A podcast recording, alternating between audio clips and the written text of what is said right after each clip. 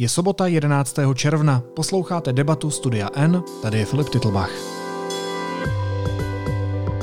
Český deník N a slovenský deník N pozvali u příležitosti 30.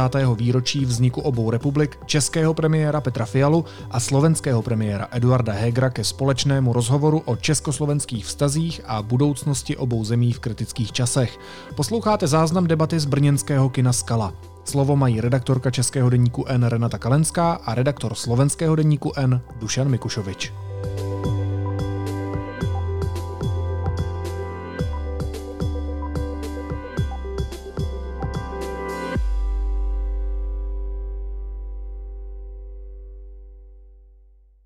Tak první otázka je celkem logická. Bylo rozdělení Československa nevyhnutelné? Bylo to ideální řešení? Bylo to jediné řešení?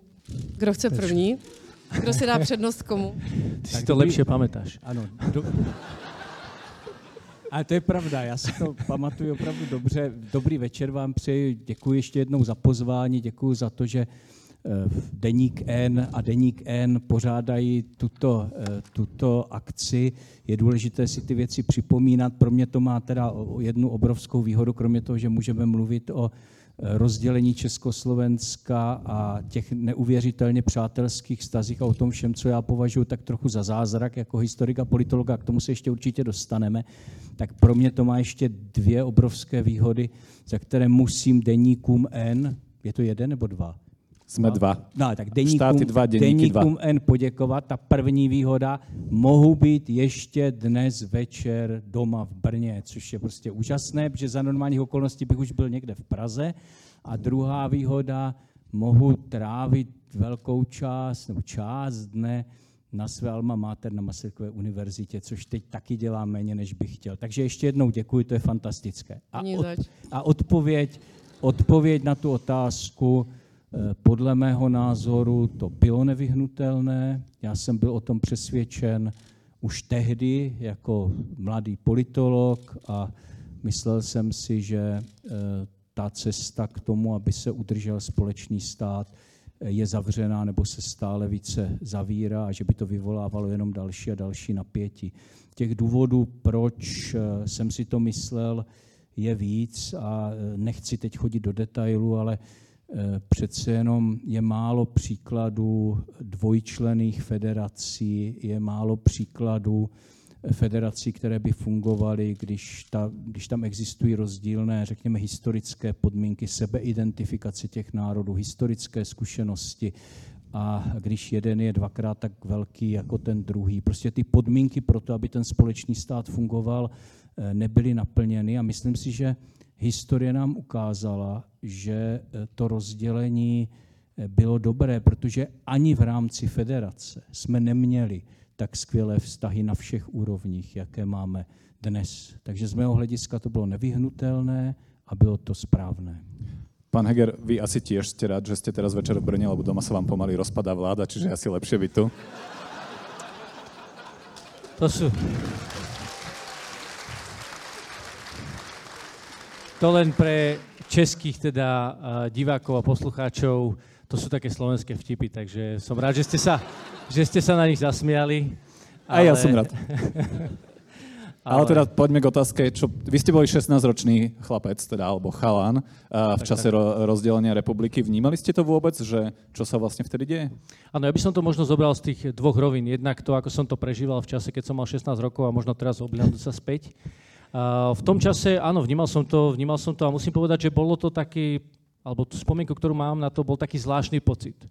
Pretože bola to pre nás nová dimenzia a nevedel som úplne nejakým spôsobom vyhodnotiť, čo príde potom, s tým, že už e, aj vtedy som mal priateľov z Čiech, e, z Českej republiky veľa, takže áno, bola to taká, taká zvláštny, taký zvláštny pocit, zvláštna skúsenosť, možno veľa otáznikov.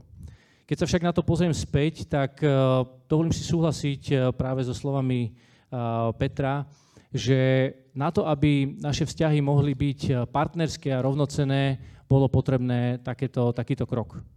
A už teda nevieme vrátiť ten čas späť, možno by tie vzťahy boli do, rovnako dobré, aj keby sa to neudialo, ale myslím si, že Slovensko, si muselo prejsť takou svojou cestou a dovolím si povedať, že tá naša cesta bola trošku trnistejšia.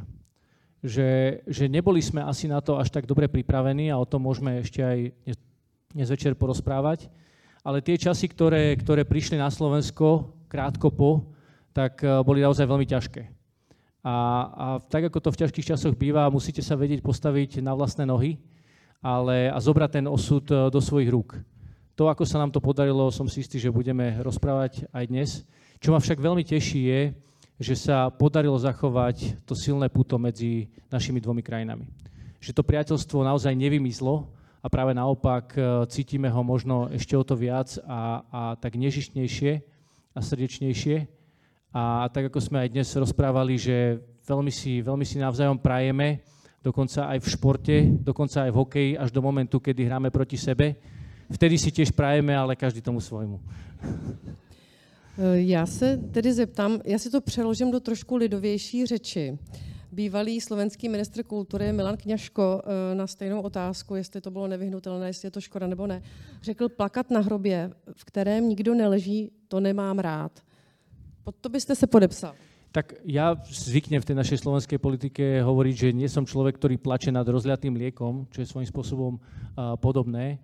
A áno, ako určite myslím si, že treba vedieť uh, tie dejiny prijať. My sme o nich nerozhodli a je dôležité, čo s nimi urobíme, ako sa z nich poučíme a ako uh, sa vlastne poučíme a budeme robiť kroky dopredu. Pane Fialo, vy tady mluvíte oba dva tak státnicky, co se od vás čeká. Mně to třeba bylo líto a do dneška mě to vlastně tak jakoby emocionálně, mě to, to, to dokážu prožít, to, že jsme taky mohli být spolu. To jste nikdy neměli? Vždycky jste to brali jenom pragmaticky?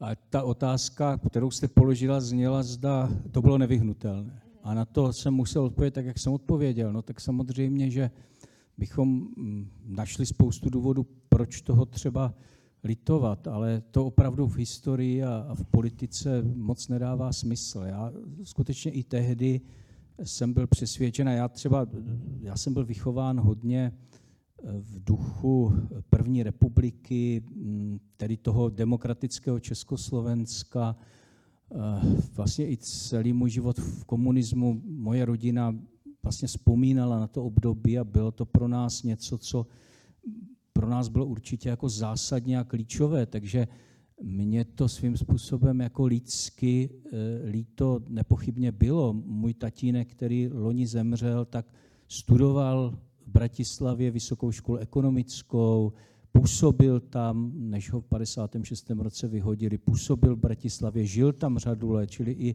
jaksi v rodině jsme to, jsme to takto vnímali. A třeba můj otec uh, nikdy nepochyboval uh, nebo v těch měsících před rozdělením nepochyboval o tom, že se to musí stát a že to je vlastně správné. Ani on, který měl tu slovenskou zkušenost a, a tento prožitek a měl spoustu důvodů, eh, proč si to nepřát, ale byl přesvědčen, že prostě to jinak nemůže být. A kdo jste trošku pamětníci, tak si možná vzpomenete ty diskuze o pomlčkách, o každém detailu. To prostě, ta, to, ta atmosféra nebyla taková, aby se ten stát udržel. A pokud by se udržel, tak za cenu eh, obrovských nezhod, obětí a možná by se potom, eh, ne, nemyslím obětí jako lidských, ale, ale eh, politických, morálních a možná by se potom rozpadal za daleko horších podmínek. Takže z tohoto hlediska já jsem to tehdy vnímal jako něco, co musí být a co se odehrává vlastně správným způsobem. Já jenom bych chtěl poukázat na to, podívejte se, teď prožíváme tady nedaleko, všichni to vnímáme každý den, kdo je jenom trochu citlivý člověk, tak nad tím musí přemýšlet neustále. Strašnou válku kousek od nás. A tu válku vede jeden národ proti druhému národy, které taky žili e, spoustu času ve své historii v nějakém společném státním útvaru.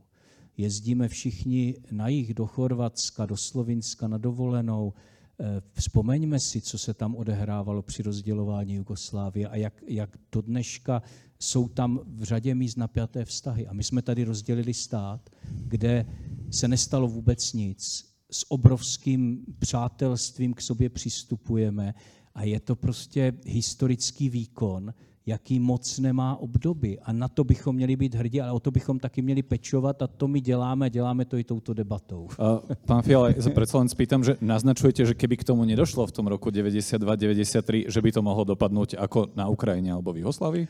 To ne, ale určitě by ta napětí, která v těch společnostech byla, tak by vzrůstala. A myslím si, že to, že to bylo takto načasováno a došlo k tomu, tak eh, že to bylo správné. A, a vlastně nám to historie, to je jediné, co nám to může ukázat. Tak historie nám to ukazuje. A to, že to bylo, to, že to bylo pro řadu z nás, eh, třeba šlo to rychle a, a že jsme si to třeba vnitřně nepřáli, to je prostě druhá věc. Ale to, že to muselo nastat, že to bylo vlastně správné a že to vedlo k tomu, že ty vztahy jsou neuvěřitelně přátelské, to je, to je prostě realita a, a za to buďme vděční a, a já jsem rád, že to tak je.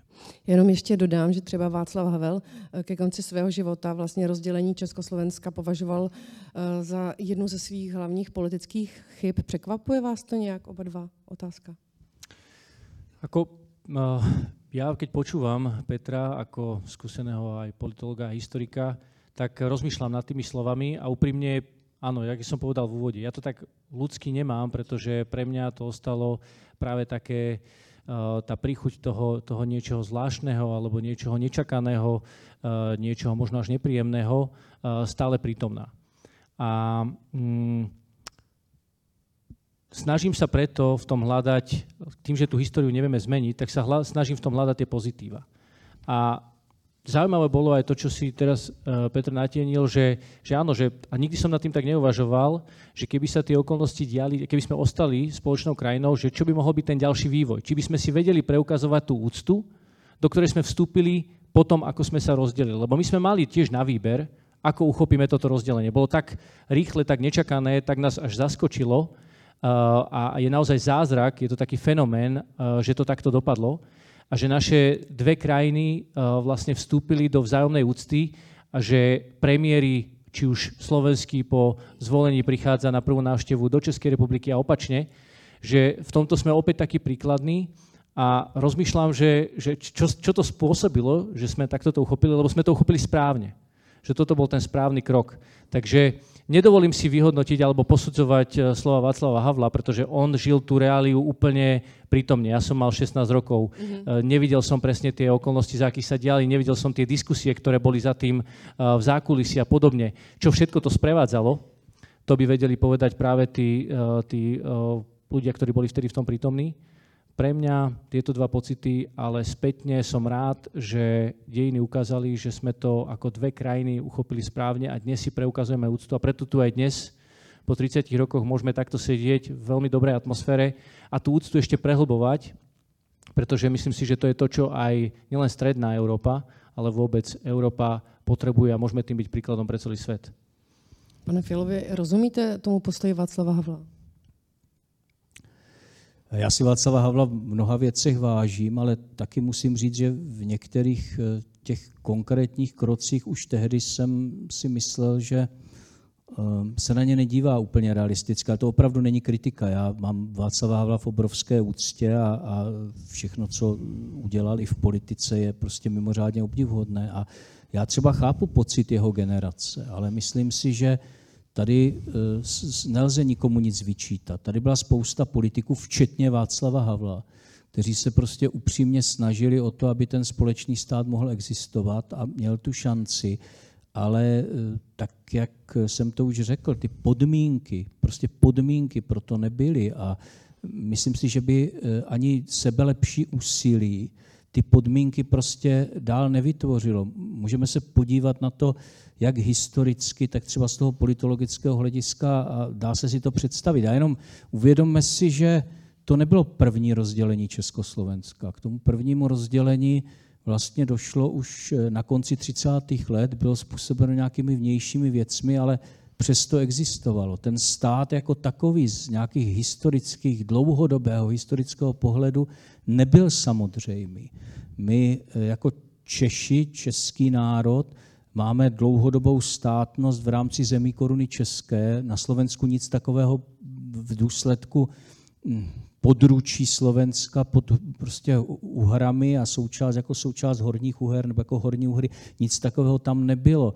Byly tam velmi nestejné podmínky, pokud se týkaly prostě elit i za první republiky. Část slovenského národa viděla to, co Češi chápali jako pomoc, tak chápala jako jakousi kulturní indoktrinaci. Tak bych mohl pokračovat. A nebyly ani rovné podmínky mezi těmi národy po roce 68 ani potom po roce 1989. Kdybych to chtěl říct, tak jak to asi nebudete chtít slyšet, ale ty strukturální příčiny byly takové, že ten stát prostě nemohl se udržet dohromady, tak já bych to nevyčítal nikomu, ani určitě Václavu Havlovi, ta snaha byla, ta snaha byla obrovská, ale tohle byla cesta, a ne, to nebyla politická realita, kde bychom odmítli nějaké ideje. Ta idea byla správná, aby slovenský národ dosáhl sebeurčení. Ve všem smyslu, co to znamená, tak měl pocit, že potřebuje, že potřebuje mít i samostatnou státnost ze vším, co k tomu patří. A tento pocit je potřeba respektovat a já jsem rád, nebo bylo potřeba respektovat, a já jsem rád, že tehdejší česká politická reprezentace si řekla ano, my toto respektovat budeme. A to byl klíčový moment proto, že to nedopadlo špatně. A pak už se oba národy, a to je taky důležité, chovali velkoryse. Rozdělovat stát je nesmírně složitá věc, ale Slovensko nemělo přehrané požadavky a Česká republika nelpila na hloupostech. A díky tomu jsme se dokázali i na tom rozdělení Eh, dobře domluvit. Takže bereme to jako něco, co se stalo, co podle mého názoru k tomu směřovalo, ale my jsme to, Češi a Slováci, a na to fakt buďme hrdí. My jsme to udělali způsobem, který nemá ve světě obdoby a který přináší prostě ne, neuvěřitelné výsledky. Já učím na Masarykově univerzitě, tam studuje obrovské množství slovenských studentů. Jsou to vynikající studenti, je to pro nás obohacující, je to, je, je to něco naprosto přirozeného. My, když se potkáme eh, s, s panem premiérem, s Eduardem a bavíme se spolu třeba v Evropě o nějakých postojích, my moc nemusíme se domlouvat prostě dopředu. My ty postoje máme víceméně jako vel, velmi si blízké, rozumíme těm věcem velmi podobně. To jsou všechno věci, které prostě nejsou samozřejmé. Platí staré heslo, které říkával, které říkával velký český básník Otokar Březina, soused nenávidí souseda a miluje hned to, hned to, co je za sousedem. Ale v našem případě to tak není. Ty nejlepší vztahy jsou mezi Čechy a Slováky. No co víc můžeme chtít? Um.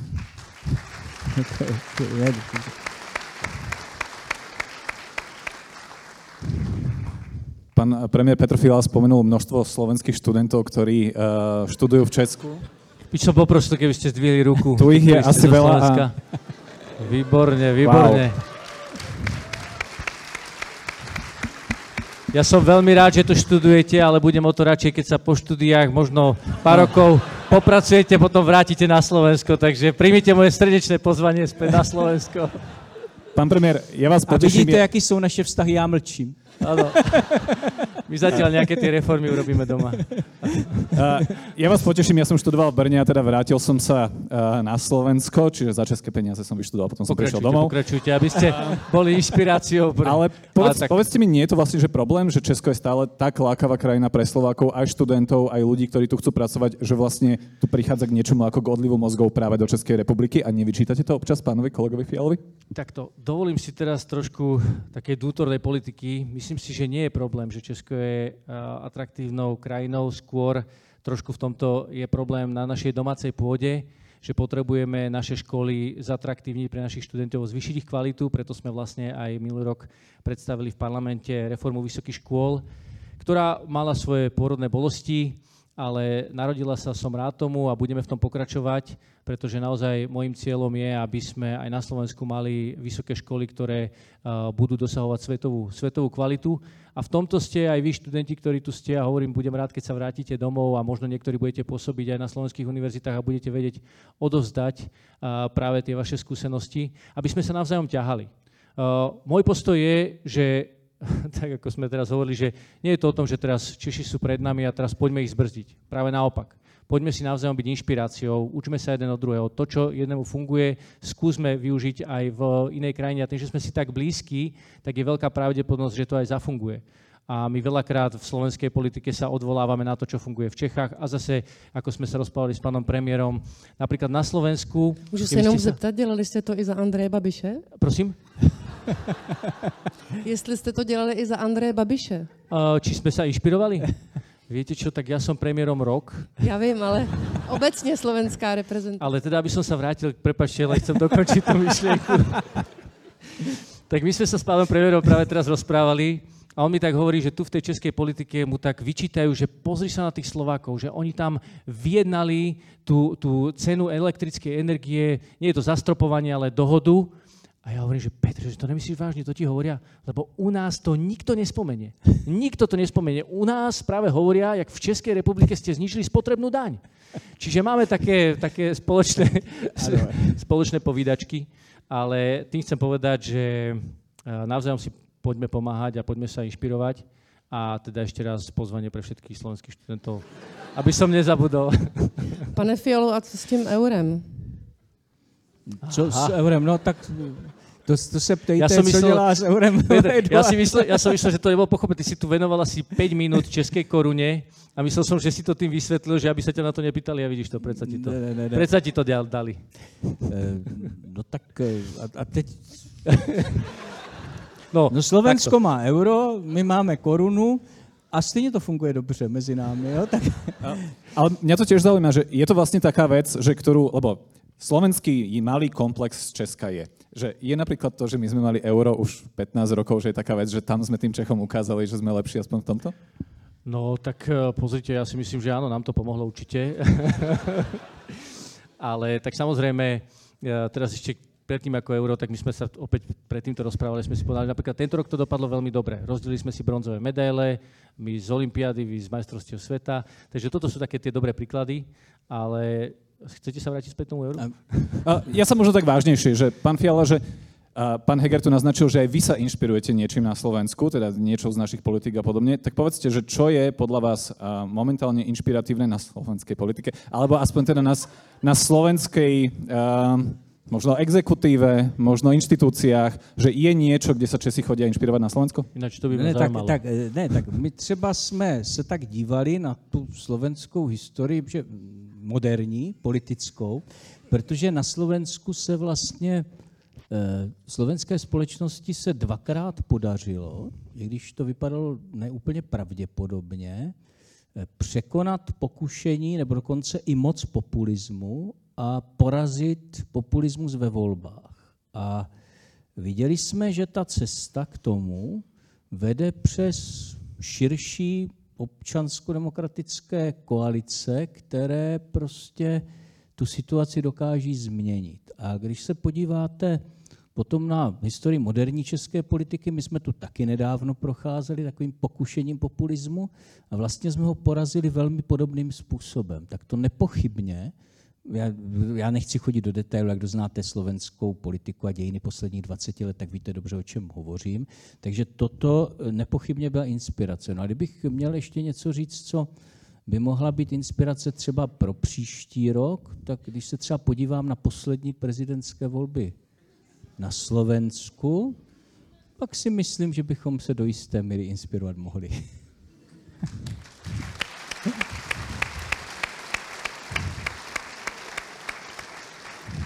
Ja som, ja som mal pripravenú takú otázku na každého z vás, že ktorého z politikov z druhej krajiny by ste si najradšej zobrali k sebe do vlády alebo minimálne aspoň k sebe do krajiny. Pán Fiala? A pardon, pán Heger, už si vás milím. Pán Heger, vy začnite.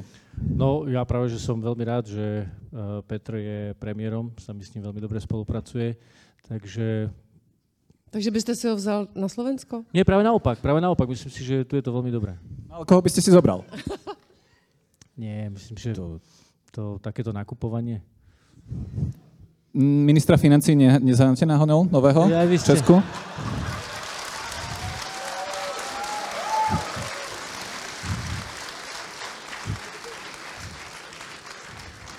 No, já jsem chtěl říct, abych nás z toho trochu vysvobodil. Jo? My vlastně... Je právě vidíte, vidíte, že já občas tady mluvím jako historik a politolog a ne úplně jako premiér, ale přece jenom musíme myslet na to, že jsme, eh, že reprezentujeme nějaké instituce, tak nemůžeme úplně na všechny otázky vám, vám odpovědět toho osobního typu, i když bychom třeba si to přáli. Tak já bych určitě podtrhl to, že jsem rád, že Eduard je premiér na Slovensku a že tak spolu můžeme spolupracovat. A to je přece dobře, ne? A ještě, ještě jsem chtěl říct, že Naštěstí je to tak. Já moc neumím totiž odpovědět na hypotetické otázky. Naštěstí Novináři je to milují. Tak. Já vím, já vím, já vím. Naštěstí... ty to hovoríš, že no. neumíš. Aha, to se musím naučit. Čiže povím, že neumím. A neumím, dobra, dobra. neumím. No a naštěstí je to tak, že to vlastně my do těch vlád vybíráme lidi, které si občané těch kterých zemí zvolí, takže půjčovat si někoho ze zahraničí. Vlastně nejde, i kdybychom sebe víc každý z nás chtěli. Ale my jsme si trochu půjčili, ne? A to si, to si, Ale takto. To si půjčili, to máte pravdu, eh, to si půjčili voliči. Jestli teda myslíme to stejné. Asi jo. Pane Hegere, eh, překvapilo vás to, že si Češi tak oblíbili Andreje Babiše? Ještě raz, připačte. Jestli vás překvapilo, jak si Češi oblíbili Andreje Babiše.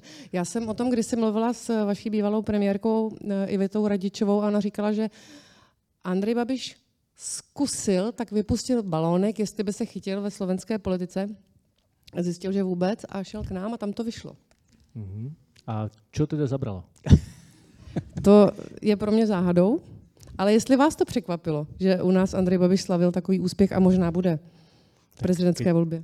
Pre vás je to záhadou, tak eh, já teda těž sotrvám v tom, v tej záhade a potom, keď budete mi to niekedy vysvetliť, tak to, tak to rád vypočujem. Ale ona to bola vlastne, že otázka, ktorú ste naznačili aj vy. Tá cesta uh, Slovenska k, k súčasnosti bola pomerne trnistá aj preto, že naozaj, že už v tých 90. rokoch sme si volili populistických politikov, povedal to aj český pán, tá, pán premiér Fiala. Uh, mňa celkom zaujíma, pán Fiala, že vy ako politolog uh, ste rozumeli tomu, prečo sme si zvolili Vladimíra Mečiara a potom Roberta Fica, prečo sme hľadali ako keby tak, takýchto mačistov v politike? No a teď už se dostávám do těch problémů politolog a, a, politik, ale zkus, zkusím vám odpovědět. Eh, já, tak za prvé, pokušení populismu a pokušení těch jednoduchých řešení a pokušení, že někdo eh, to autoritou zvládne lépe než ta, než, než ta složitá demokratická cesta, vyjednávání, všechno, co pomalost určitá, všechno, co k tomu patří, to pokušení je stále přítomné. A žádný národ není eh, předtím ochráněn a dokonce je i trochu jako možná divné vyčítat lidem, že chvilkově podlehnou. Důležité je, jestli to svoje špatné rozhodnutí dokáží napravovat. A síla těch eh, středoevropských demokracií se ukazuje v tom, že voliči dokáží dlouhodobě i to své neúplně šťastné rozhodnutí napravit a že přestože ty společnosti v nějaké chvíli začali mít sklon podporovat populismus, radikální postoje a dokonce i určitý typ autoritativní politiky, takže to dokázali velmi rychle skorigovat a demokratickými prostředky se z toho, dostali dostat, eh, se z toho dokázali dostat. To si myslím, že je cené a že je důležité. Proč se to stalo eh, Slovensku? Těch příčin je eh, určitě určitě víc. Eh, já už jsem tady mluvil o se omlouvám, ale já to teď opravdu odpovídám jako historik a politolog a prosím, aby to tak bylo chápáno. Já už jsem tu mluvil o určité nesamozřejmosti té slovenské státní existence v tom historickém kontextu.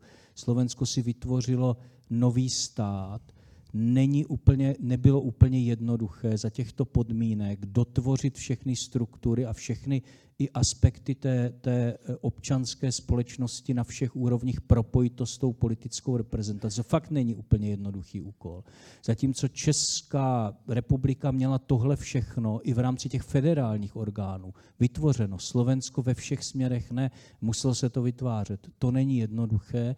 A potom eh, na Slovensku z důvodu, které, eh, které jsou zase historické, byla do jisté míry užší politická a společenská elita, než to bylo v českých zemích. To taky v té první fázi nehrálo úplně eh, pozitivní roli při zvládání všech těch nároků, kterou, které sebou přinesla ta sice vytoužená, ale přece jenom náhle přišedší slovenská samostatnost. A to je pravděpodobně ten důvod, proč Slovensko tak rychle eh, začalo mít režim typu Vladimíra Mečiára. A Slovensko to hodně stálo. Vzpomeňme si na integraci do západních struktur. To vůbec nebylo jednoduché. Slovensko za to v té první fázi hodně zaplatilo. Ale o to cenější je, jak se z toho slovenští přátelé, slovenští demokraté dokázali rychle dostat a jak rychle dohnali to, co vlastně v těch 90. letech z objektivních důvodů, kde byli vlastně v těch 90. letech do jisté míry pozadu. A podle vás? Ano, ak môžem ešte na to zareagovať, lebo uh, ako, myslím si, že nie je vhodné, uh, Petr má tú výhodu, že môže hovoriť ako historik a politolog, ale myslím si, že nie je vhodné, aby som ja ako slovenský premiér a politik nejakým spôsobom hodnotil v tomto momente uh, aktívnych politikov v Čechách. Takže ak dovolíte, tú otázku nechám chvíľu bokom, ale zoberem si z toho práve tú dobu na Slovensku a práve tú dobu Vladimíra Mečiara pretože tam môžeme vidieť isté črty a možno toto je prítomné aj u vás v Čechách, že po tých rokoch komunizmu, kde štát učil ľudí, že my sa o vás postaráme a tak ďalej, tak vidím, že aj tí populisti u nás na Slovensku na vlnách tých istôt mm-hmm ale to sú falošné istoty. Hmm. Tí, ktorí ľudia naozaj sa do toho pozrú a ja dnes ako premiér, ktorý som prišiel do exekutívy a vidím, ako, v akom stave som našiel štát, tak zistujem, aké to boli istoty, že ten štát vyslovene schradol, že, že sa dostal do veľkých komplikácií a pandémie a tieto krízy to úplne ukazujú. Takže ten, ten, ten narratív toho, že my vám poskytneme nejaké istoty a silných lídrov, ktorí Eh, sa postarajú a nech vás to ľudia vôbec nezaujíma, akým spôsobom sa o vás postaráme, však my sa o vás postaráme a mnohokrát práve takým tým, eh, tým populistickou retorikou vedia eh, tým ľuďom zalepiť oči, tak toto sme mali my dlhé roky na Slovensku. Mali sme to 12 rokov vlády Roberta Fica, Petra Pellegriniho, mali sme vládu Vladimíra Mečera a potom teda ešte čiastočnú, ale tým chcem povedať, že to, čo si povedal, áno, nás to stalo takmer európsku integráciu a severoatlantickú integráciu a 98. rok voľby boli úplne kľúčové a o chlb sa to podarilo a dobehnúť to bolo nesmierne náročné. Áno, veľa sme sa pri tom naučili. Dnes môžeme byť v tomto príkladom aj pre Európsku komisiu pri uh, práve príklade Ukrajiny. Ale tie, tie roky 90. tam sa udialo o mnoho viac tá doba tak zvlčela pod Vladimírom Mečiarom, veď my si mhm. dobre pamätáme mafiánske praktiky. Veď, uh, veď Robert Remiáš zaplatil za to svojim životom. Únos prezidentovho syna. Mm. To sú také jazvy, to sú také jazvy na, na, v našej histórii. Uh, a teraz to bol, ako to bolo už vyslovene ten, ten vrchol toho, ale mnohí ľudia zažívali bytostný strach, pretože tá mafia tam tak kvitla. A bolo to s požehnaním Eh, bolo to s požehnaním eh, politickej garnitúry. Takže tá doba bola veľmi krutá a spomíname na ňu veľmi smutno, eh, pretože to prišli, prišli Mečiarové amnestie. Dlhé roky sme bojovali o to, aby, aby boli zrušené. Ešte stále nie je doriešený vlastne prípad Roberta Remiaša. Takže tá vidíte, že po, po naozaj vyše 20 rokoch sa to stále ťahá a ako, ako takéto jazvy dokážu zasiahnuť do, do, histórie, do histórie krajiny. Takže pre nás tieto časy sú veľkým zdvihnutým prstom. Napriek tomu vidíme, že aj za 30 rokov demokracie, alebo vyše 30 rokov demokracie, že je to ešte stále, stále krátky čas na to, aby každý občan našej republiky pochopil, o čom demokracia a prečo je dôležitá a že si ju treba chrániť. Aj dnes na Slovensku zápasíme s ruskou propagandou. Sme v tomto naozaj regióne fenomén, máme ju najvyššiu. Uh, aj, aj ten, ten uh, apetít alebo vôbec to, že ako ľudia počúvajú na túto propagandu. A to isté aj tá ochota voliť populistov, ktorí vám oklamú bez problémov, bez myhnutia oka. To my nedokážeme pravdu povedať s takým presvedčením, ako populista dokáže povedať klamstvo. A s týmto zápasíme. Ale ja verím tomu, že na Slovensku budeme vedieť tú demokraciu tak vybudovať, že ľudia budú vedieť aj kriticky vyhodnotiť a populizmus e, nebude mať šancu. Nie je to ľahké, vzdelanie je určite k tomu kľúč. A nakolik je podle vás e, populismus propojený se strachem, s vyvoláváním strachu eh, a vlastně potom i potažmo se sebevědomím národa, jestli s tím strachem umí pracovat nebo ne? Já vám odpovím a ještě jsem chtěl dodat jednu věc. Eh, my vlastně jsme si tady v České republice říkali, no tak na tom Slovensku ten mečar a to, a to se nám tady nemůže stát a my máme, a Česká republika skutečně měla nejpevnější systém demokratických politických stran ze všech, dlouhodobě, ze všech postkomunistických zemí. Měli jsme tradici Václava Havla, silnou občanskou společnost, měli a všechno to pořád máme samozřejmě. A najednou jsme se probudili a zjistili jsme, že nám vládnou populisté podporovaní radikály nebo extremisty zleva a zprava. A kde byla ta naše jistota a ta, ta, ta síla té demokracie? Ona se vrátila, ono se ukázalo, že ona existuje, protože lidé to svoje rozhodnutí korigovali. Ale já tím chci říct, že nikdo si nikdy není jistý před tím nebezpečím populismu a toho, že vlastně ta demokracie se může ztratit. Jo, demokracii nezachrání žádné instituce, ty jsou důležité, nezachrání. Demokracii neza, ani netvoří. Volby, řada demokracií zanikla tak, že lidé zvolili strany, které tu demokracii demontovaly. To všechno si musíme uvědomovat. Demokracii e, tvoří nebo udržují jenom demokraté. To je klíčová věc. Musí být dost lidí, kteří jsou přesvědčeni o tom, že chtějí žít ve svobodě a že chtějí v demokracii. A pak demokracie funguje. A jestli ti lidé tam nejsou, a podlehnou tomu, že je lepší autoritativní řešení a že je lepší prostě, eh, jak to Eduard říkal, my to nějak uděláme, neptejte se jak, ale bude to pro vás dobré, tak pak je demokracie ztracena. A to není jenom pokušení pro středoevropské země, východoevropské země, země, které mají za svou zkušenost totality. Pro každou demokracii je tohle nebezpečné. A každý den, to je důležité, každý den, lidé to nechtějí slyšet, každý den každý z nás svým rozhodnutím určuje, jestli budeme žít ve svobodné společnosti, v slušné společnosti, v demokratické společnosti, anebo ne. Každý z nás každý den. Tak to je. Jinak se demokracie nedá udržet. A s tím strachem?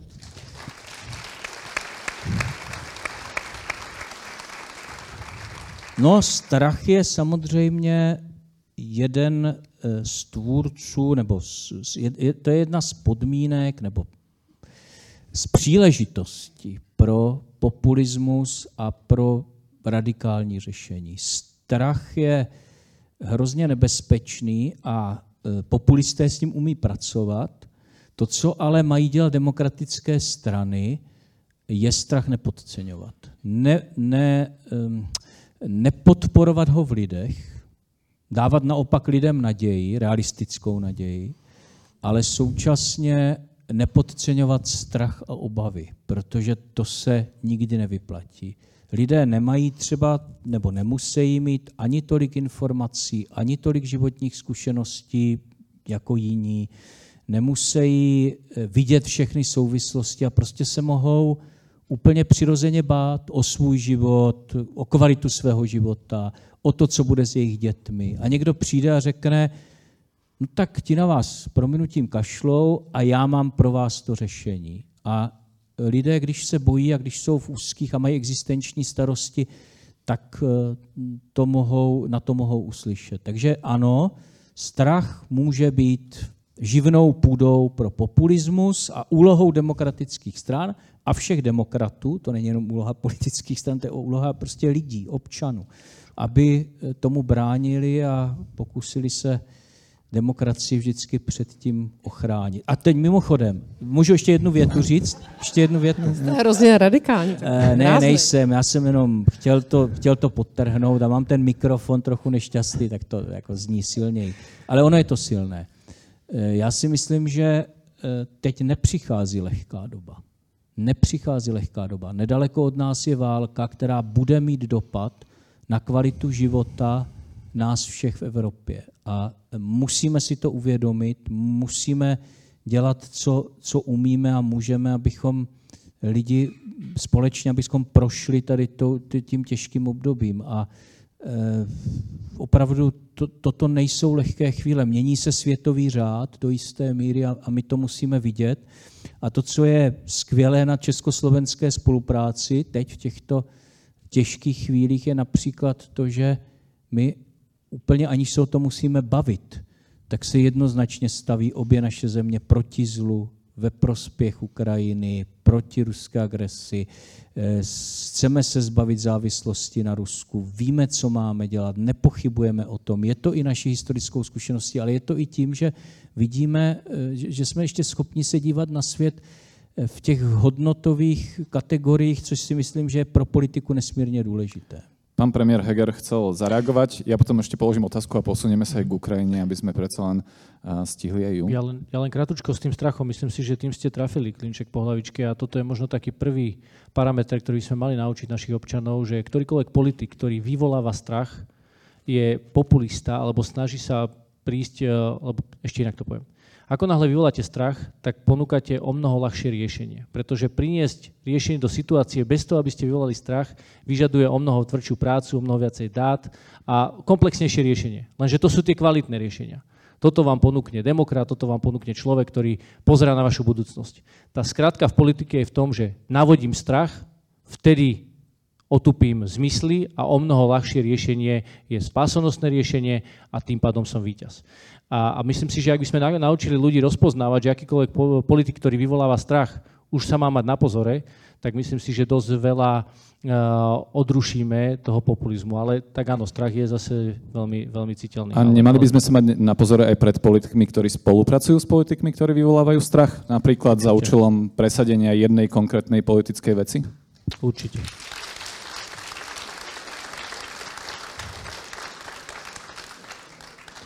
Nie, strach, určite. Strach je niečo, čo by sme nemali podporovať, respektíve učiť ľudí, aby, aby ho vedeli okamžite vycítiť a dať bokom argumenty, ktoré prináša politik, ktorý vyvoláva strach. Takže... Ešte to vysvetli českým posluchačom. Ja, ja to, ja, ja to vysvetlím, lebo, lebo, lebo, ja som sa to, pán premiér, chcel spýtať. Vy ste pohovorili totiž to o tom, že demokraciu majú tvoriť demokrati a má sa opierať o inštitúcie.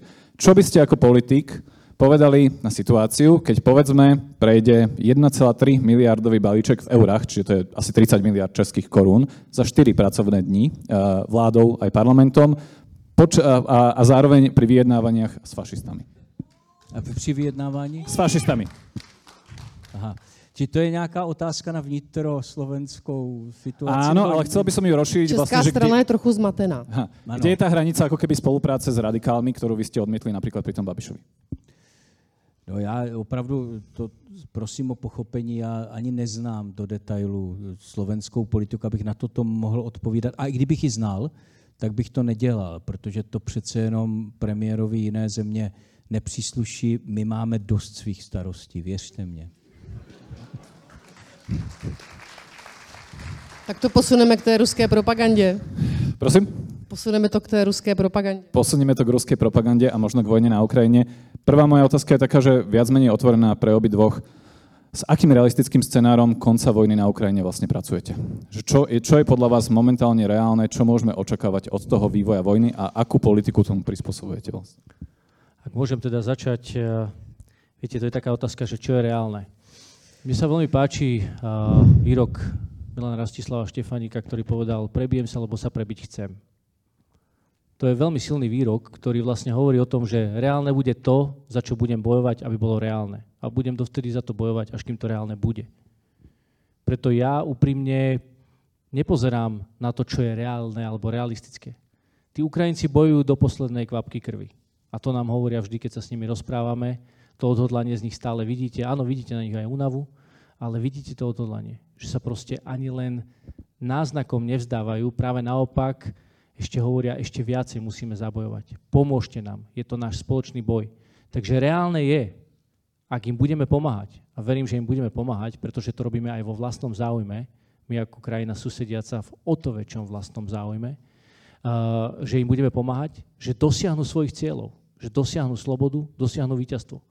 Nech je to akokoľvek pravdepodobnosť, nech je to dnes 1, 2, 3%, to nevadí. Ako my musíme v tom vytrvať, lebo ako náhle v mysli polavíme, ako náhle my si začneme pripúšťať tie scenáre, no tak už ideme do úpadku. A, a preto ja tu určite nejdem nič predikovať, Pre mňa je vždy dôležité, keď sa ma aj pýtali, eh, že čo by som ja odporučil Ukrajincom, čo by mali prijať, jakú, jaký typ dohody. Prepačte, to je úplne zle položená otázka. Oni sú slobodná demokratická krajina. Oni si musia povedať, čo chcú. A oni to aj hovoria. A ja ich v tom budem plne podporovať. Pán Fiala?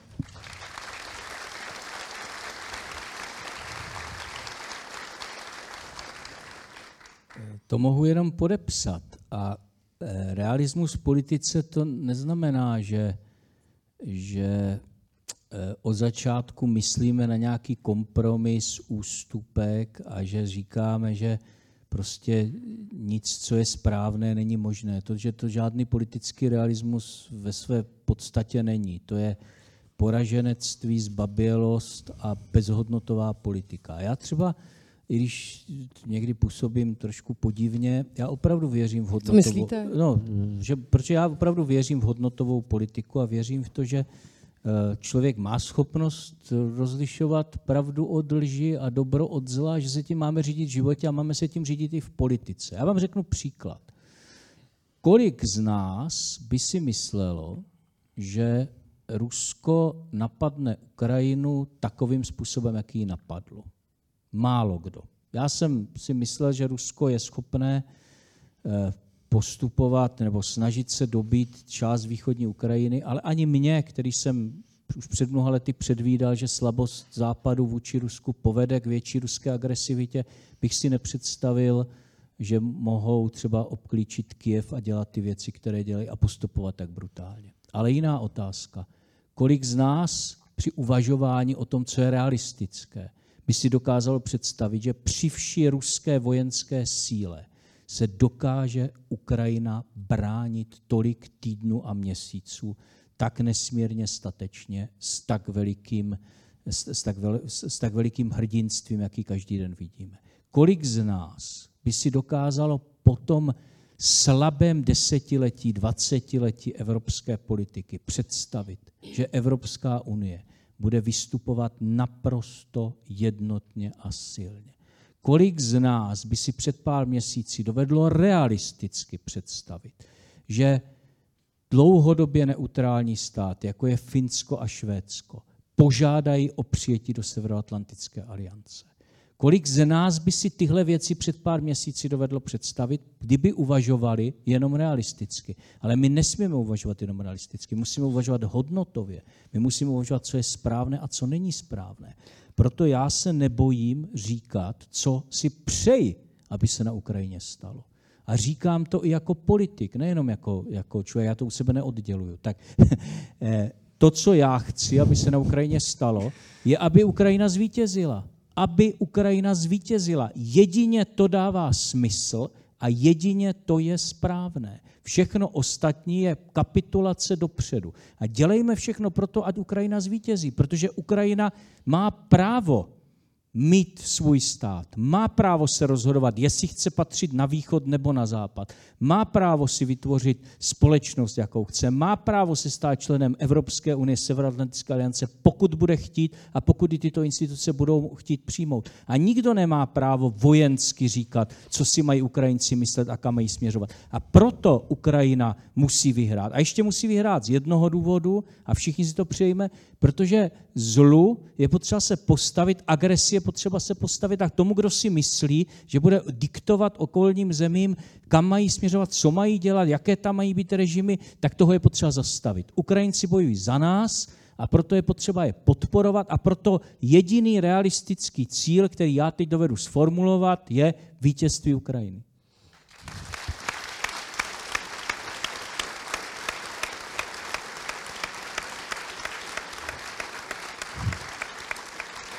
A tohle, tohle, co jste teď vyjmenoval, to byly ty důvody, proč jste vlastně jako eh, jeden z prvních, respektive byl jste součástí první delegace, která se vypravila za prezidentem eh, Zelenským? Taky, ale taky jsem chtěl ukázat, že ty první dny byly pro Ukrajinu nesmírně těžké. Já jsem chtěl ukázat, že eh, my jsme v tom s nimi a že v tom nejsme s nimi jenom jako že to říkáme, ale že proto taky něco děláme. A ta cesta samozřejmě měla větší ohlas, než jsem si vůbec jako dovedl představit a s tím cílem jsem to ani nedělal. My jsme tam jeli proto, abychom se setkali s prezidentem Zelenským a, a s jeho týmem a abychom se mohli bavit o tom, co oni opravdu potřebují, aby oni věděli, že, že, že jsme s nimi a že, že jsme s nimi e, i v tom jejich boji. No, ale jinak bych řekl, že Česká republika vlastně byla první země, která eh, dodala Ukrajině zbraně. A dokonce jsme jim dodali vojenskou techniku ještě dřív, než na ně Rusko zautočilo. Už na základě eh, toho, co se dělo na rusko-ukrajinské hranici, takže my jsme od začátku věděli, že Ukrajině potřeba pomáhat a já jsem vděčný třeba za to, že, že my to nemáme úplně zase tak jednoduché, máme vládu tvořenou z pěti koaličních stran, ale že všechny ty koaliční strany od začátku tuto politiku podporovali, sdíleli a, a byli přesvědčeni, že takto je to správně. A Slovensko dělá to tež. Slovensko vlastně e, taky se pomáhá Ukrajině a obě naše země přijímají s otevřenou náručí lidi, kteří utíkají před válkou a to všechno jsou věci, které, které jsou v této době nesmírně důležité. Takže pán zaplať za to a to není jenom zásluha vlád, to je i zásluha společnosti, která je tak nesmírně solidární a tak eh, dobře rozlišuje, co je pravda a co je lež. Byť je vystavena obě naší společnosti, Slovenská možná ještě trochu víc, opravdu brutální dezinformační kampani a, a všem těm formám hybridní války, které to činí složitější. Tady bych jenom eh, připomněla, že podle posledních průzkumů na Slovensku každý čtvrtý eh, člověk je pro Putinovský. Mě to teda velmi překvapilo. Pozrite, no, tento proruský sentiment bol dlho chovaný, bol dlho pestovaný na Slovensku. My ako naša vláda najprv sme vlastne vyhostili pár ruských diplomatov, ale po vlastne vypuknutí vojny na Ukrajine sme vyhostili 35, 35 diplomatov a v tomto naozaj opäť sme sa pozerali do Českej republiky a pozorovali sme, ako ste to vy vlastne urobili, aký to malo vplyv.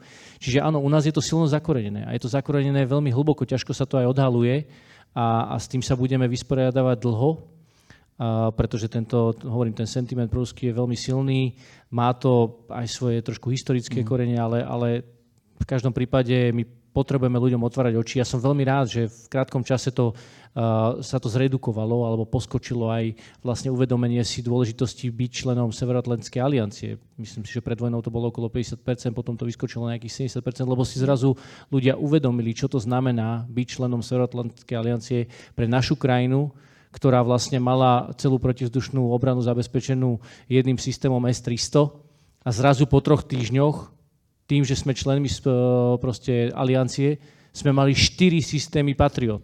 Mhm. Čiže historicky najsilnejšia zabezpečená protivzdušná obrana, ako sme kedy v histórii Slovenska mali, a to len vďaka spojencom. Nehovoriac o tom, že už len tá samotný nápis, že sme súčasťou NATO, bola tak silná zbraň, kvôli ktorej sme mohli pokojne spávať, vidiac, čo sa deje eh, na Ukrajine. Takže to prebudenie, to vytriezvenie bolo rýchle, ale videli sme, že nebolo úplné, pretože tie, propa- tie propagandistické mašiny začali pracovať na plné obratky. Žiaľ, našli spojencoch v našich uh, politických uh, predstaviteľov opozície. Žiaľ tých, ktorí dlhé roky viedli krajinu, čo je o to smutnejšie, že takto sa zapredali, naozaj sa zapredali uh, veľmi, veľmi krutým spôsobom a tým pádom ľudí udržujú Eh, v tomto zavedení. Takže s tím budeme muset pracovat, aj s tím pracujeme a, a nie je to jednoduché. Eh, já se vás vůbec nechci dotknout, ale zeptám se na to, eh, mrzelo vás, že jste se nestal součástí té první výpravy do Kyjeva? Ano, ano, já jsem to aj verejně komunikoval na Slovensku. Já jsem tu příležitost podcenil, takže ano, ano, určitě. Pán Fiala, vy ste mali podobne ako slovenský premiér pán Heger neskôr možnosť hovoriť priamo s ukrajinským prezidentom Volodymyrom Zelenským.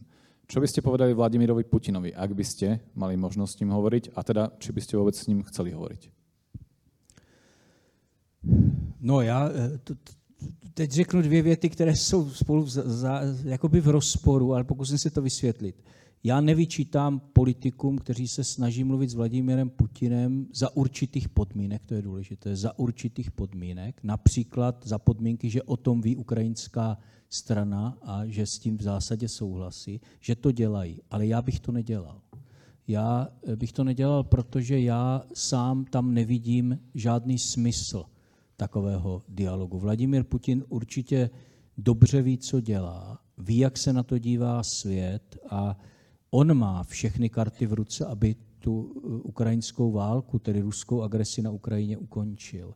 A jestli to nechce udělat, tak to má svoje důvody a žádný dialog s ním eh, k ničemu nepovede. To je moje přesvědčení. A znovu opakuji, platí ta první věta. Někteří kolegové jsou to z jiných zemí, se o to pokoušejí a, a snaží se s ním mluvit a, a, a nějakým způsobem ho dovést k jednacímu stolu, ale já v tom v tuto chvíli žádný smysl nevidím a myslím si, že to ani eh, momentálně nemůže být úspěšné. To, co jedině může být úspěšné, je, že Vladimír Putin uvidí, že, protože to je to jediné, čemu rozumí agresivní diktátoři v čele imperiálních velmocí, že uvidí, že proti němu stojí e, síla, kterou nepřekoná, že proti němu stojí odhodlání Ukrajinců, že jsou dostatečně podporováni e, námi a mají dost zbraní, aby mu dokázali čelit a že svět vytváří takový tlak na Rusko, včetně sankcí a diplomatického tlaku a dalšího tlaku, že se dostává do izolace a že to dlouhodobě nevydrží. To je jediná cesta, která teď může vést tomu, aby na Ukrajině zavládl mír. Ale ona je to samozřejmě hrozně divoká hypotéza, neodhraje se to.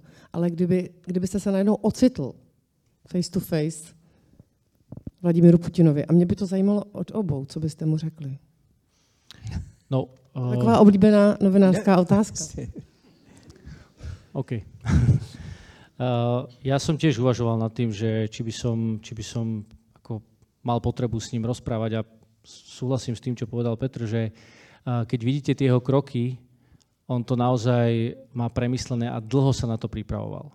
Veď v konečnom osledku, keď sa pozrieme na jeho kariéru, tak vidíme, že to je vlastne jeho životný štýl takto fungovať. Pripravovať sa, potom zautočiť, zobrať územie a ísť ďalej, a ísť ďalej a stupňovalo sa to. A naozaj bola len naša, ja neviem, či to nazvem naivita alebo čokoľvek, eh, že sme to neprezreli skôr. A dnes žiaľ za to platia eh, Ukrajinci svojimi životmi.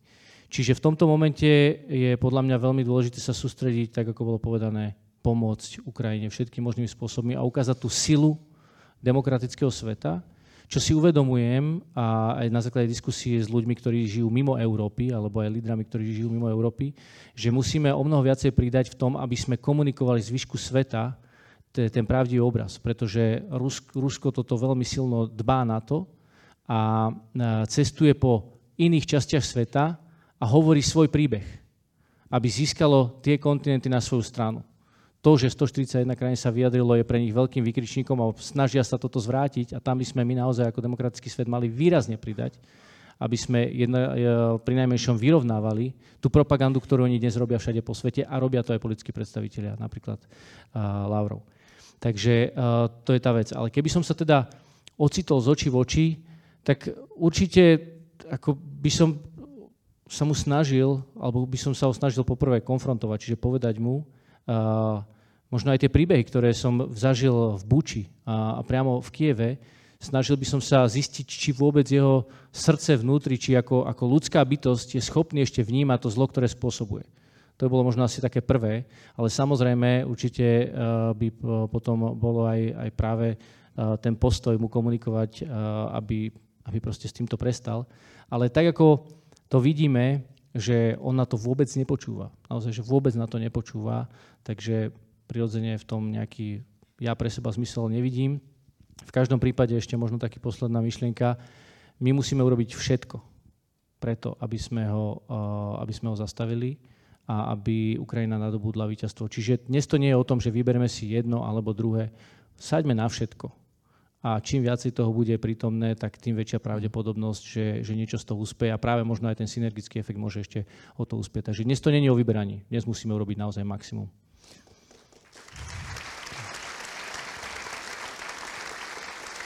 A vy si opravdu myslíte, že to měl promyšlené? Myslíte si, že on nebyl překvapen tím, jak Ukrajina reaguje a jak se drží statečně?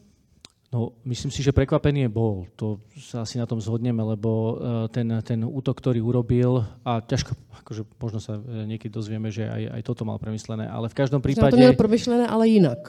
Tak, mal to premyšlené inak, ale určite mal záložné scenáre a, a bolo vidieť, že, že sa len tak nezdá aj to, akým spôsobom bol finančne pripravený, ale, ale trpí a to zase čas ukáže. Uh, a ja si myslím, že dôležité je to ešte z druhej roviny. Jednak pre prítomnosť, ale ten odkaz, odkaz budúcim generáciám je dokonca, by som povedal, rovnako dôležitý, pretože preto my dnes nesmieme polaviť. Lebo chceme vyslať do dejín budúcnosti taký silný signál, že aby sa žiadny diktátor už nikdy neodvážil takéto niečo urobiť, lebo bude vidieť, ako vie na to zareagovať demokraticky vyspelý svet. Toto je o to silnejšie a toto prosím majme na pamäti. Lebo tá únava môže prísť, ale pamätajme, že to robíme aj pre budúce generácie, aby sa v 21. storočí, v 22. storočí, aby sa už proste takéto niečo nikdy neopakovalo.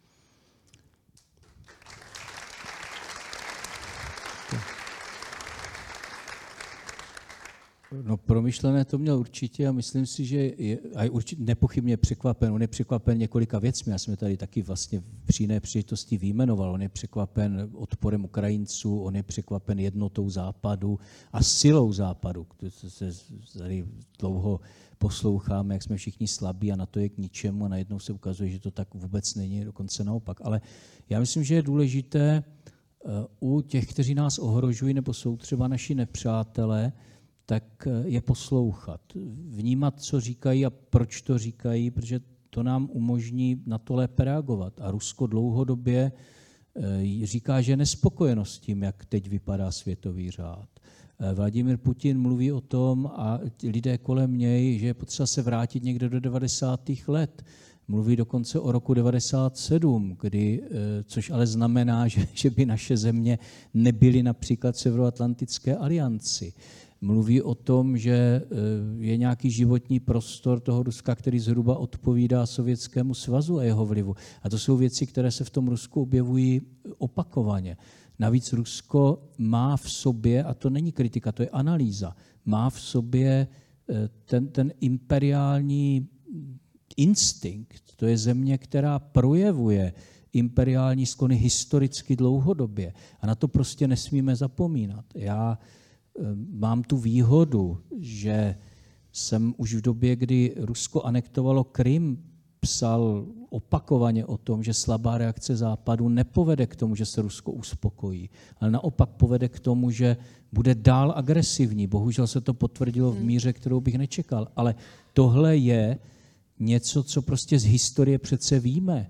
My máme zkušenost s Mnichovem, máme, máme spoustu historických zkušeností. Nikdy toto nefungovalo. A bohužel mezinárodní vztahy, to lidé taky nechtějí slyšet, jsou, často to nechtějí slyšet. To, to, to není jako soužití nějakých jako míru milovných sil. Prostě tam spolu bojují demokratické země s těmi nedemokratickými imperiální mocnosti se zeměmi, které chtějí svoje, svoje právo na existenci. A to tak je pořád. A jedině, co ten světový řád udrží a co zachrání demokracie, tak je to, když jsou ty demokracie silné, když jsou dost silné na to, aby se mohly bránit, a když mají takovou sílu, o které ten soupeř ví, že jsou připraveny ji i použít. A to teď Západ neukazoval a teď v těchto dnech to ukazuje. Co jiného je to, že na to vlastně se chce rozšířit. Co jiného je to, že posilujeme východní křídlo Severoatlantické aliance. Co jiného je to, eh, kdy, když říkáme, že všichni dáme 2% na, na HDP. A co jiného je to, když americký prezident, britský premiér, německý kancléř, všichni řeknou, budeme, francouzský prezident, budeme bránit každý centimetr území členských států Severoatlantické aliance. To je ta síla. A to je ta síla, které rozumí Vladimír Putin. A jedině ta ho zastaví. Ja predpokladám, že súčasťou toho tlaku a tej prezentácii síly západu majú byť aj sankcie voči Rusku, o ktorých sa rokovalo aj minulý týždeň v Bruseli. No a tu ste presvedčiví. Mňa by zaujímalo, že či podobným spôsobom a ako presviečate maďarského premiéra Viktora Orbána, teda politika, ktorý si minulý týždeň po tom bruselskom samite dal na Facebook fotografiu s textom, a ja to ocitujem, lebo je to naozaj výborné. Otec je muž, matka je žena, benzín je za 480 forintov.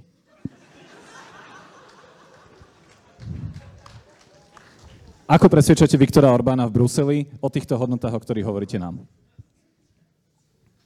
No, podívejme se, podívejme se, za, já, toto je těžká otázka pro nás oba, ale, ale, eh, ale nepřekvapivá. Ne? Já v každém druhém rozhovoru dostávám otázku na V4 a, a, a Viktora, ale eh, podívejme se na výsledky. Tím začněme. Zatím jsme schválili šest balíčků sankcí. Všechny, a, a jsou to sankce, které nemají v historii obdoby. Všechny jsme schválili i ze souhlasem Maďarska. Eh, na Evropské radě jsme přijali velmi silná usnesení na podporu Ukrajiny a proti Rusku a ruské agresi. Všechny jsme schválili i se souhlasem Viktora Orbána.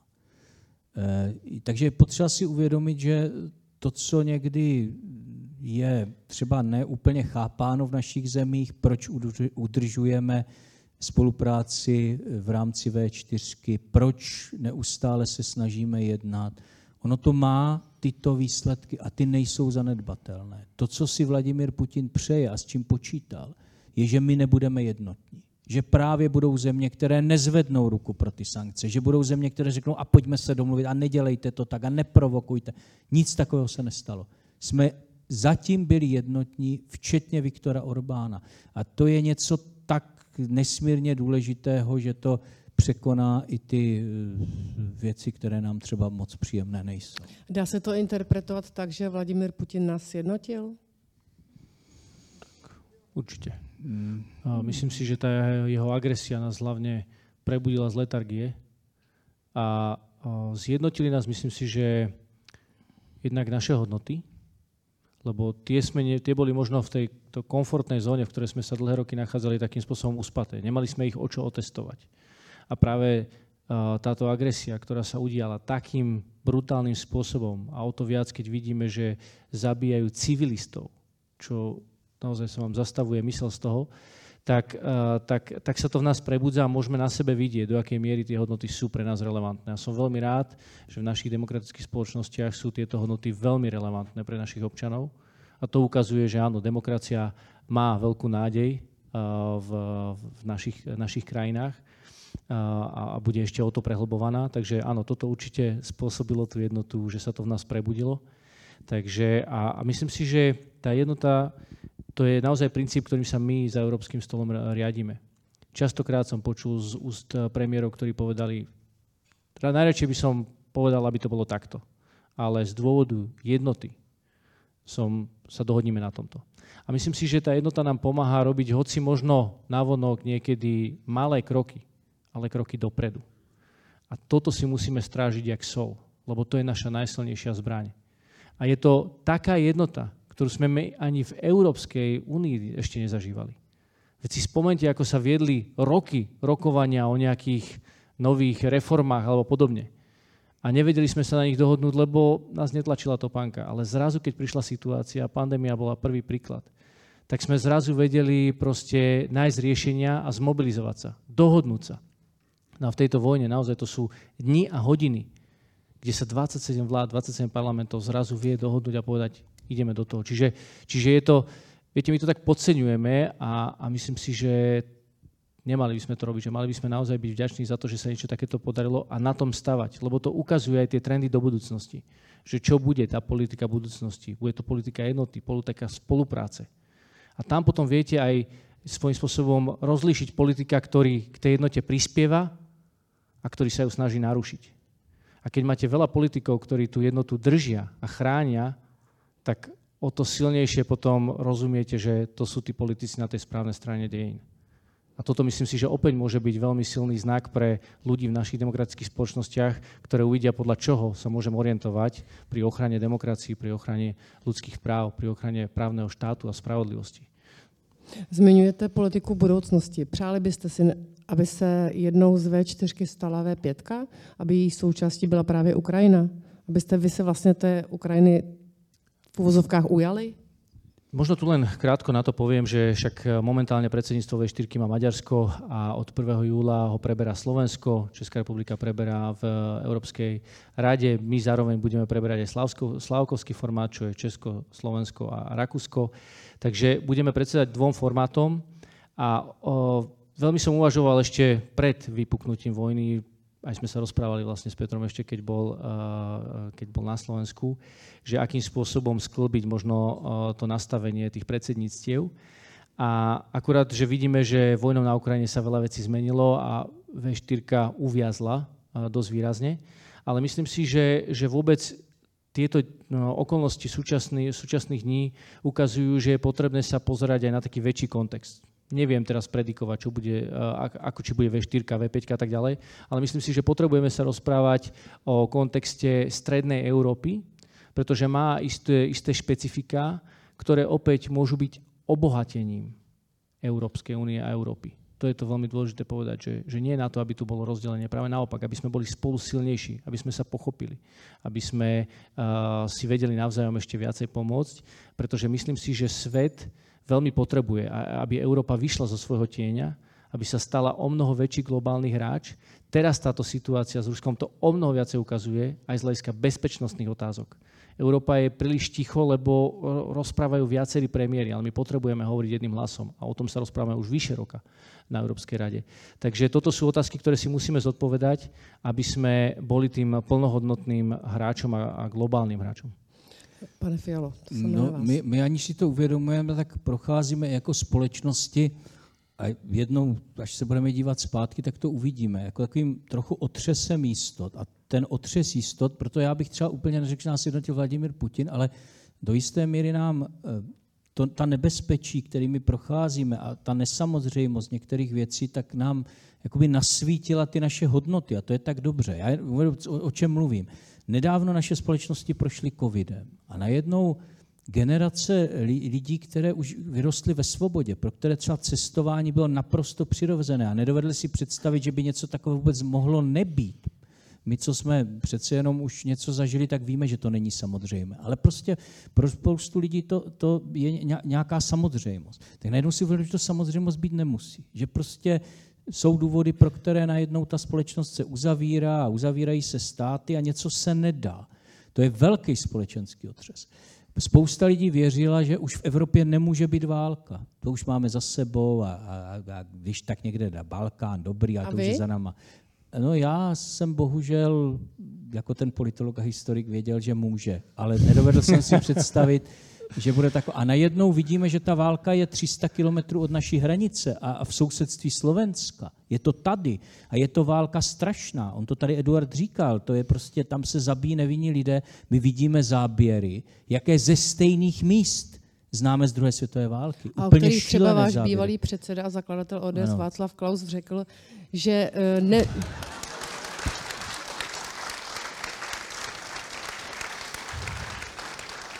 Že nikdo neví, jestli nejsou scenované. No, já jsem přišel do ODS, přišel do ODS eh, v době, kdy Václav Klaus už pět let nebyl jejím členem, takže já to, tuto historii neznám a Václava Klauze jako autoritu bych dneska určitě nepoužíval ani necitoval. Takže pro mě tyto výroky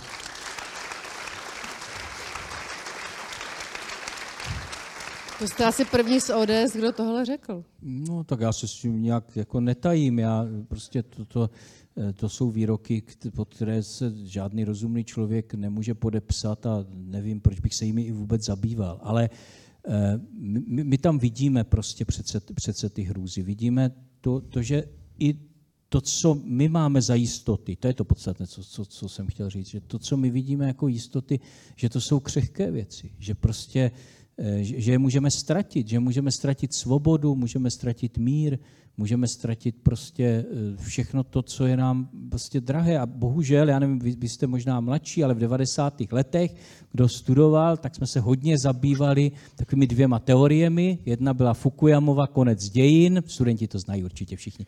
A e, tam se předpokládalo, že prostě ty dějiny končí tím, že liberální demokracie všude zvítězí, že tak atraktivní, že to budou všichni chtít. A proti tomu byla, teď to zjednodušuju, ta teze Huntingtona, který říkal ne, jsou tu konfliktní linie, střety kultur, střety civilizací a ještě uvidíme velké problémy. Mimochodem, jedno z těch konfliktních míst, které Huntington viděl, je přesně to, kde se teď ten konflikt odehrává. To znamená to pomezí Ruska a Ukrajiny. Čili ten, ten svět není, není jako, tam žádné jistoty nemáme, my o ně musíme bojovat, my musíme prostě dělat hodnotovou politiku, starat se o ty hodnoty a zápasit proti zlu. Ono je to nepříjemné, bylo by lepší, kdyby všichni chtěli žít v míru a svět byl krásný, ale on takový není a pokud chceme žít v dobré společnosti a kvalitní společnosti, musíme se postavit proti zlu. A to teď znamená jediné. Táhnout za jeden provaz, být jako Evropa v míře, v jaké to jde jednotní, posilovat se, a to já souhlasím s Eduardem, je potřeba i posilovat obrany schopnost Evropy. Nemůžeme být jenom závislí, pán Bůh zaplať za to, že se Spojené státy starají o naši bezpečnost, ale nemůžeme být jednostranně závislí. Musíme taky sami pro tu naši bezpečnost něco udělat. Promiňte, prostě měla by mít Evropa svoji vlastní armádu? Ne, tohle není ten problém, ale Evropa by měla dávat dost peněz do obrany. A tady mluvím i jako český politik. Tak zavázali jsme se, když jsme vstoupili do NATO, že budeme dávat 2% na obranu. Česká republika dává 1%. To není ani půlka. Musíme prostě dávat víc. Všechny země se zavázaly, že budou posilovat naši... My nemůžeme mít obranu postavenou na tom, že Spojené státy jsou připraveny bránit Evropu. To není dlouhodobě správné. My musíme být dostatečně silní, na bázi Severoatlantické aliance, nevymýšlejme nové konstrukty, abychom byli schopni tomu nebezpečí, které teď reálně vidíme, abychom mu, abychom mu dokázali čelit. Já ještě jedna poznámka. Slovensko je stát, který je na hranici s Ukrajinou. Jsou země, které vlastně hraničí s Ukrajinou, s Běloruskem, s Ruskem. Jsou země, které mají ještě silnější zkušenost a strach, strach z ruského nebezpečí než třeba naše dvě země. To jsou třeba pobaltské státy. A tam je nesmírně důležité to, co se teď třeba odehrává v Severoatlantické alianci. Pro ně je důležité, aby Evropa byla silnější, aby bylo silnější východní křídlo na to. Oni vidí to reálné nebezpečí. A mimochodem, jestli by Vladimir Putin získal Ukrajinu, půjde dál, půjde dříve či později dál. A to všechny tyto země tyto země vnímají. Tak. Poslední, můžu ještě jednu větu? Já se omlouvám. A proto, proto, jedna věta. Proto je tak, a proto je tak důležité, proto je tak důležité ta, ta zkušenost, kterou středo- a východoevropské země teď sdělují v rámci Evropské unie. Pan eh, premiér Eduard o tom už mluvil. My, my, my se snažíme těm lidem, kteří žijí dál od Ruska, nemají s ním tu zkušenost, to nebezpečí nevidí tak intenzivně. I tu naši historickou zkušenost prostředkovat a vysvětlit jim, proč je tak nesmírně důležité jasně podporovat Ukrajinu a jasně stát proti Rusku. A víte, co je na tom nejlepší? Té střední a východní Evropě se to teď daří. To je přece velká věc. A to, že se i navzájem posloucháme v Evropě najednou. Dejte já už můj slovo. To, že se najednou v Evropě posloucháme, to činí tu Evropskou unii silnější. Já musím...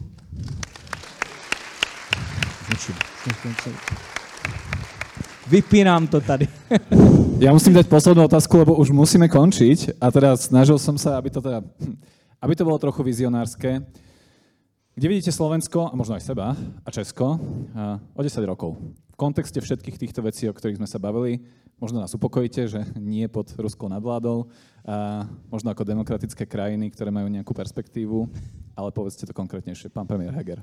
No, ja vidím Slovensko ako veľmi sebavedomú krajinu, ktorá bude trendsetterom aj v rámci Európy, ktorá bude funkčný štát, kde naozaj demokracia ale aj inštitúcie budú funkčné, budú poskytovať kvalitné služby. Myslím si, že na ten horizont uh, tých, tých desiatich rokov sa to... Uh, Skôr naozaj... by to nešlo? No, tak uh, podľa mňa ten progres bude cítiť už aj, už aj postupne, bude cítiť každým rokom, ale plnohodnotne verím, že to bude o 10 rokov. Čiže naozaj sebavedomý, sebavedomý štát, ktorý vie uh, priniesť proste idei a byť trendsetterom v istých oblastiach, ja, eh, a hlavne funkčný, poskytujúci kvalitné služby, aby som to, aby som to zjednodušil. S premiérom Hegerom na čele? Tak to dúfam. Pán je Fiala, to na vás, je to na vás, priatelia. Pán Fiala, tá istá otázka?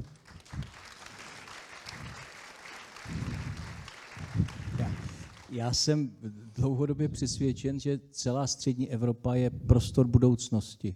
Opravdu si to myslím, tady je obrovský potenciál a je jenom na nás, jestli ho využijeme a kde vidím Českou republiku za deset let, to mám, já mám jasno a říkám to už nějakou dobu. Já si myslím, že Česká republika má možnost, potenciál a podle mě i povinnost patřit mezi deset nejúspěšnějších zemí na světě. Myslím si, že to je jediný cíl, který Česká republika může mít. Ale dosáhne ho jedině tehdy, bude-li nadále otevřená, spolupracující, přátelská a bude-li mít co nejlepší vztahy se svými sousedy na prvním místě ze Slovenskem. Výborně.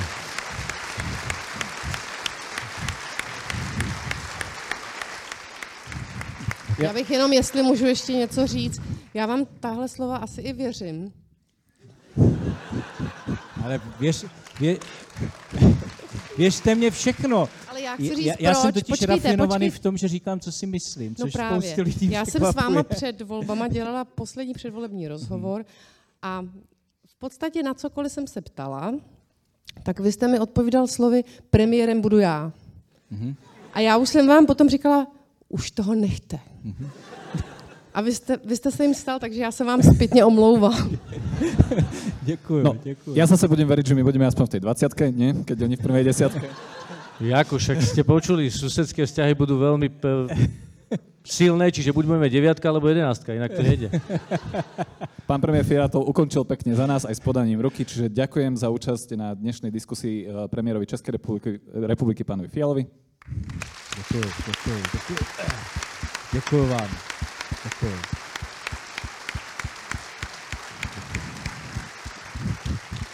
Aplaus. Premiérovi Slovenskej republiky Eduardovi Hegerovi.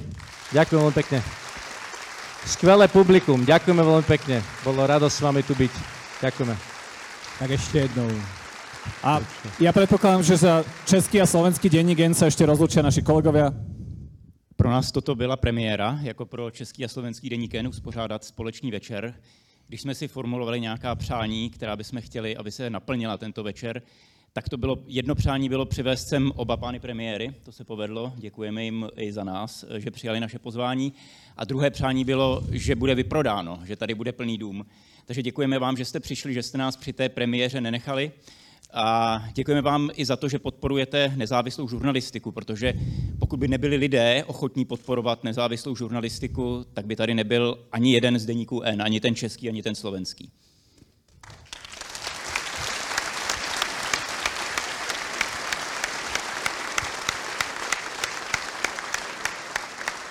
Ja sa chcem poďakovať e, obom premiérom, že prijali naše pozvanie. Chcem sa poďakovať e, našim kolegom, ktorí moderovali túto diskusiu, diskutovali v tej prvej diskusii dnešného večera.